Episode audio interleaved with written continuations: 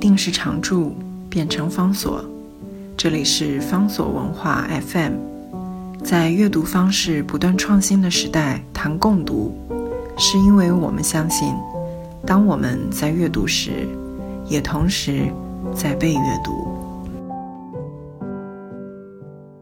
在今天的节目当中，要为大家介绍到这两本书。这两本书呢是连作。它的总标题叫做《地下铁事件》，其中第一本就是书名是简单的《地下铁事件》，第二本呢，另外一个书名叫做《约束的场所》。这两本书很可能是包括村上春树的书迷，可能都是最少读或者是最少注意到的书。但是这两本书对于村上春树究竟是一个什么样的作家，以及村上春树他在一九九零年代后期之后，作为一个小说作者，他的追求，他的小说的作品当中究竟在写些什么，其实是有着非常重要关键地位的。如果大家对于村上春树有着好奇、有着喜爱的话，其实都不应该。错过了《地下铁事件》这两本书。从《地下铁事件》我们所看到的村上春树，跟例如说从《挪威的森林》所看到的村上春树，会非常非常的不一样。当然，要开始的时候，要先跟大家介绍一下，那究竟什么是《地下铁事件》？这是一九九五年三月在日本的东京爆发了惊人的。全名应该称之为叫做地下铁沙林毒气事件。这个事件在经过了调查结果之后，发现他后面的主谋的元凶就是奥姆真理教的马原彰晃。而也在二零一八年，我们看到日本社会、日本司法史上另外一件重要的大事，就是延宕了这么多年之后，马原彰晃终于被判处死刑，而且执行了死刑。所以地下铁事件在相当的程度上面又重新回到。日本社会的集体的记忆上面，也引发了一些讨论。在所有的讨论当中，也就必然会提到，必然避不过村上春树为这个事件前后所写的这两本书。在一九九五年发生了地下铁沙林毒气事件，花了两年的时间。两年之后，村上春树呢，他先是采访了六十二位受害者，然后排比他们的证言，出版了《地下铁事件》。完成地下铁事件之后呢，村上春树接着又进行了对于事件的凶手，也就是奥姆教的这些成员的采访，终于成功的访问到了八位曾经加入奥姆教团的人，所以就把他们的自白描述呢也编辑起来，就变成了。约束的场所，地下铁事件二，在地下铁事件的前言，村上春树清楚地交代了他为什么当时会去写地下铁事件。作为一个小说家，你跟这个社会事件为什么会有这样的关系？更重要的是，他为什么会放下过去一直都是写小说的身份跟方法？去写了一个调查报告，很重要、很关键的一件事情就是他看到了一个报道，在这报道当中呢，有一位地下铁事件当中的受害者进了医院受了治疗，出来之后，却发现整个社会对他有一种冷漠，甚至有一种逃避、回避，因而让他非常的痛苦。这个故事或这个经过是经由这个受害者的太太讲出来的。这件事情打动了作为一个小说家的村上春树，他就开始在心里面盘旋了几个非常关键的问题，像是地下铁沙林毒气事件，这些受害者我们究竟是用什么样眼光来看待他们的？这个事件最关键的一件事情，它是 random violence，它是没有特定对象的一种暴力残害事件。奥姆真理教在麻原彰晃的支持底下，这些成员他们就是跑到。东京的几个地铁站去释放毒气，所以到底谁会被这毒气所害，他们也不知道，也没有人会知道。但是我们对这种莫名其妙、没有因为任何的动机，也不是因为自己做了什么样的行为，不过就是在那个关键的倒霉的时刻，刚好经过了地铁站。我们对这种人，我们到底用什么方式来看待他们？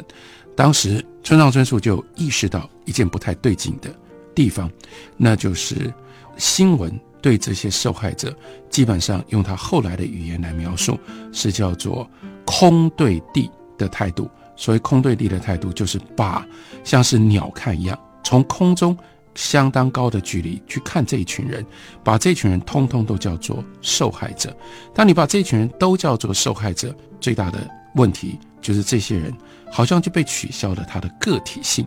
他们不再是一个活生生的个人，他们到底在哪里生活？他们到底做什么？他们是一个什么样的人？一点都不重要。这个时候，全社会甚至全世界看到他们、关注他们，只有一个集体的身份，就叫做地下铁沙林毒气事件的受害者。所以在这样描述他们的时候，已经对他们产生了一个巨大的伤害，也就是取消了他们作为一个个人的存在。这个受害者的身份压过他自己在生活生命上面所有其他的意义。这是一件公平的事情吗？或者是如果你被用这种方式对待，你会有什么样的感受？出于这样的一种关怀，所以村上春树暂时放下了他当时在写的小说，他花了两年的时间去做这样的事情，到处去找这些受害者，跟这些受害者最重要问：你原来是一个什么样的人？当事件发生的时候，你在做什么？你在经历了事件之后，你的感受是什么？其实这并不是一个。传统上面，我们说为了要了解，或者是我要调查地下铁沙林毒气事件而做的调查报告，这不是一个新闻的调查报告。关键的重点在于村上春树，他要示范，或者是他要实现他自己所说的叫做地对地的角度。地对地的角度意味着要还原这每一个受害者，他们都是人。所以他采访了六十二个受害者，然后呢，把他们所说的话。采集、编辑在一起，就有了地下铁事件。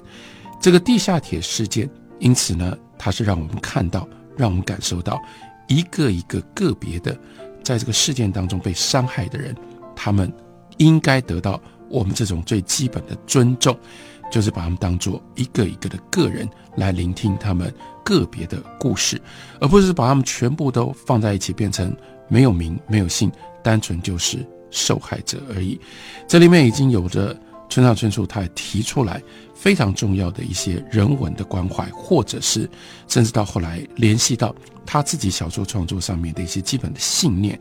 为什么不要写小说？就是因为有一些人在这个社会或集体的眼睛里面，我们永远看不到他们，我们看不到他们作为一个个人、个别的部分，只有透过小说还原他们作为一个人，作为一个个别的人，作为。那样的一种尊严，跟他们的基本作为一个个人的需要，这是一个小说家的职责。小说家依照村上春树在经历了这件事情之后，他所拟定出来的基本的方向，那就是你的最重要的职责，就是以一种地对地的方式去了解人，去呈现人。写完了地下铁事件之后，接下来为什么又会有约束的场所地下铁事件二呢？所以从形式上面来看，我们可以对《约束的场所》这本书做两个重要的预设的判断。第一，这本书它的内容的主轴是要对于奥姆真理教进行认识跟理解。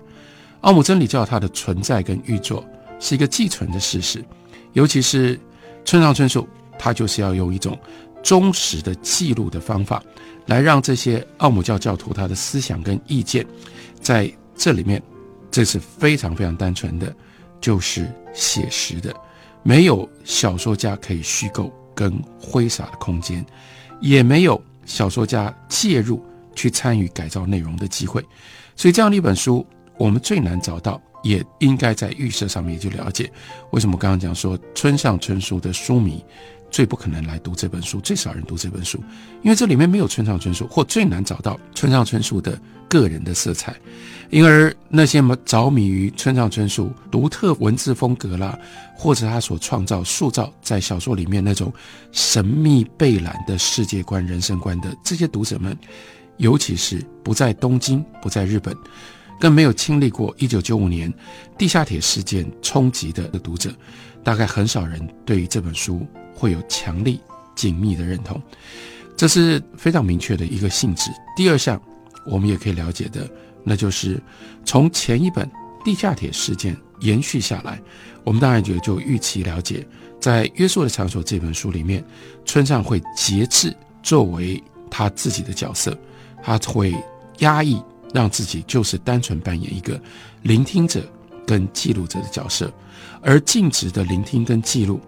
它的前提就是必须要先悬荡或者是悬此他自己的价值的判断。所以呢，我们会认为或我们会这样看这本书，村上会让奥姆真理教的教徒他们自己来发言，他不表明也不发表自己对他们所作所为的看法。从一个角度，也就从表面的这样的一个层次来看的话，这两项判断是对的，或者是的确存在在这本书里面。村上春树在约束的场所的前言里就很诚恳地说：“他说，我的工作是听取人们的谈话，把所谈的话尽可能化为容易阅读的文章，然后呢是要深入去分析对方精神的细部。”乃至于对他们立场的伦理或理论的正当性加以种种的评断，并不是这一次采访的目的。有关更深入的宗教论点或者是社会意义的追究，我希望能在别的地方由各个领域的专家去评论，那样应该会比较确实。和这成为一种对比，我在这里想要试着提出的，毕竟是从地对地观点所看到的他们的姿态。所以，约束的场所延续着地下铁事件，村上春树都是要用一种谦卑、谦虚、聆听者的角色去接近这些人，把他们的所说的话记录下来，因而也就压抑或者是限缩了他自己原来作为一个作家、作为一个小说家的角色。不过，村上并没有真正放弃作为一个作家、作为一个小说家对这些人他的看法跟评断。他怎么样表现出来呢？我们休息一会儿。回来继续聊。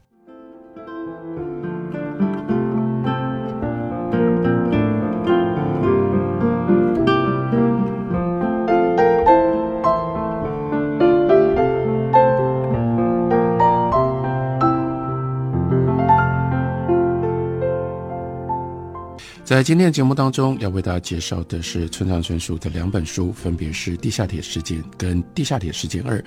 也就是约束的场所。在这两本书当中，尤其在后面一本，因为约束的场所是要访问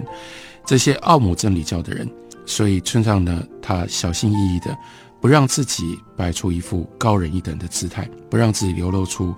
说你们怎么这么坏、这么邪恶的这种高姿态，也不让自己流露出这种。你们怎么那么笨，这么蠢？像马英张火所说的这么荒谬的话，你们也会相信的这种高姿态？因为不管是哪一种高姿态，如果采取了这种高姿态，就会违背村上他自己所提出来的叫做地对地的这种视角，也就看不到他试图要揭露的奥姆真理教的真相了。毕竟村上春树他之所以暂时离开了小说家的身份，陆续去采访沙林毒气事件的受害者。还有后来的加害者，也就是奥姆真理教的教徒，正就是因为我们前面跟大家提过，他看到日本的媒体、日本的知识界都是用一种空对地、高高在上的方式在看待这些人的，在重大事件所产生的迫切感影响底下，也是在习惯性的傲慢态度支配底下，别人都在还没有弄清楚事实跟感受之前，就已经先急着。要解释，要评断，这是空对地的态度的另外一种问题跟缺点。你根本不认识这些人，但你好像已经对这些人有了很多的意见，有了很多的评断。村上就是对这样的现象感觉到困惑，感觉到不满，所以他才会放下他自己写小说的笔，把这种原来写小说的时间拿来用在这些调查上。所以，不管是在地下铁事件，或者是约束的场所这两本书里面。我们都看到过，受访者特别表示说，像今天这样能好好听我们说话的采访，以前从来没有过，这是令人感慨，证明了村上春树的确他认真做到了他自己所说的这种地对地的谦虚体谅的承诺，要不然也不可能从受害者还有奥姆真理教的教徒那里挖掘出这么多深入而且深刻的内容。不过，藏在这样的一种表层的底下，在这本书，尤其是约束的场所里面被彰显出来，因而进而大放异彩，改变了整本书性质跟意义的，是从这种地对地角度所产生的另外一种可能性，那就是村上春树他用地对地平等的态度来接近这些奥姆教徒的时候，他得到了一个一般的日本人。几乎绝对不可能会去碰土灶，绝对不可能具备的一种特殊的问题意识。因为所有其他的人，当你想到这些人莫名其妙的毒死了、害了这么多人，想到这些奥姆真理教跟他们恐怖而且邪恶的行为的时候，你的基本的反应几乎是最自然的一种反应，那就是刚刚有提到的，一方面是一种由上而下这种道德位阶的轻视跟鄙薄，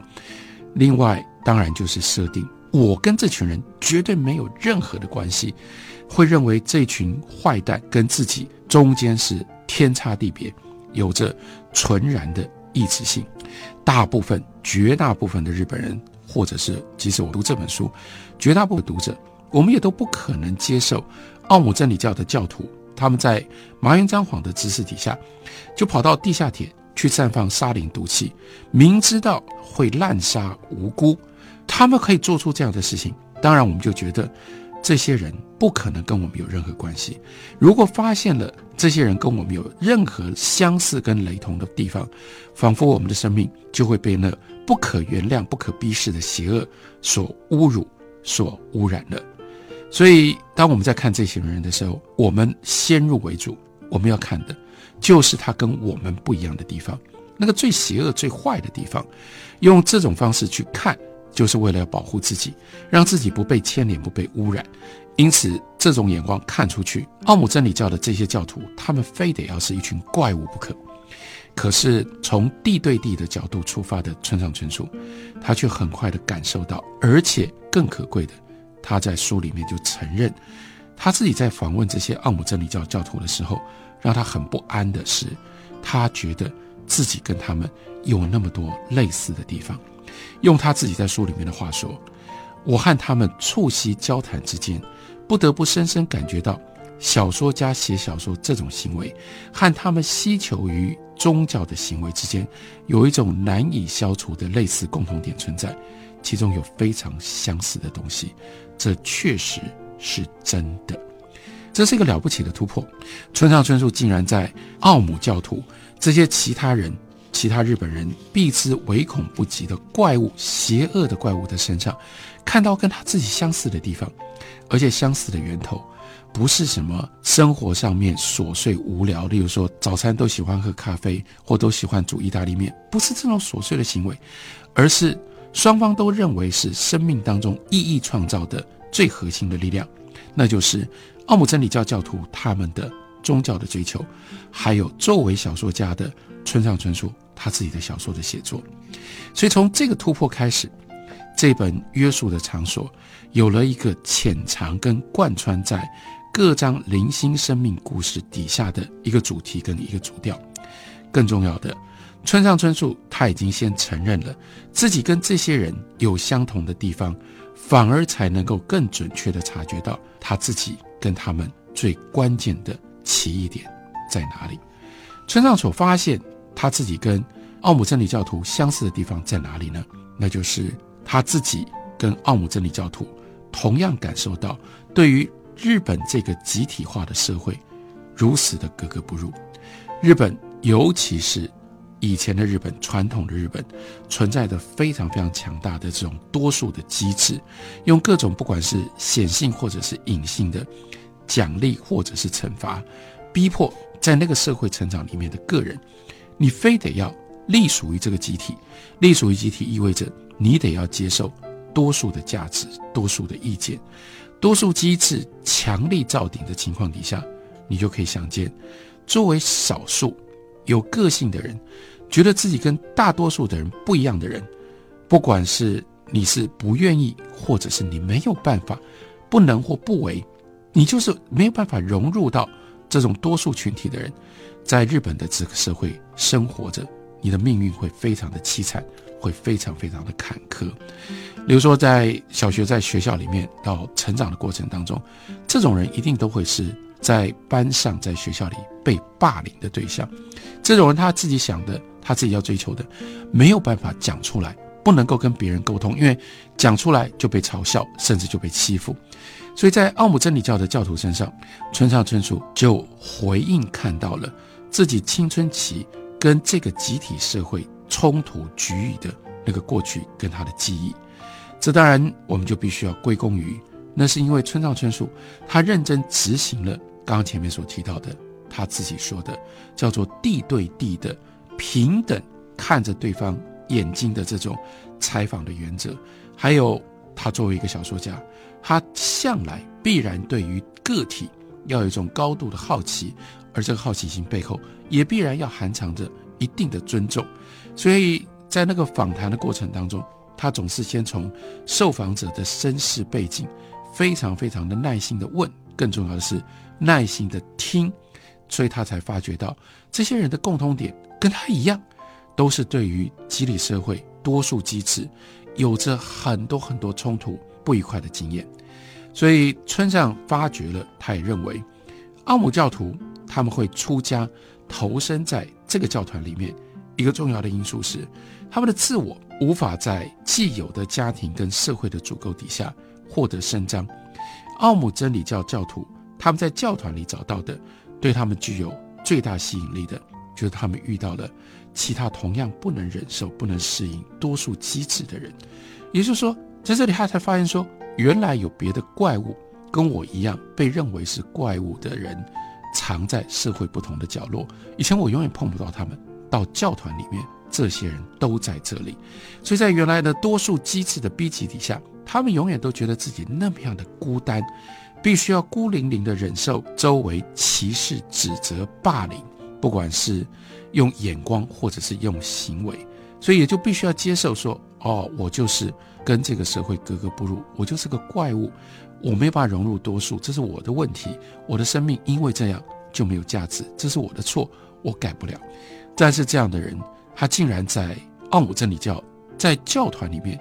遇到了其他真正他早以为一直不可能存在、找不到的伙伴，因而就产生了他们心理上面有一种温暖，有一种解放，就是这不是我的错，我可以在这里用我自己的方式活着，这对他们来说是多么大的吸引力，更是多么重要的安慰。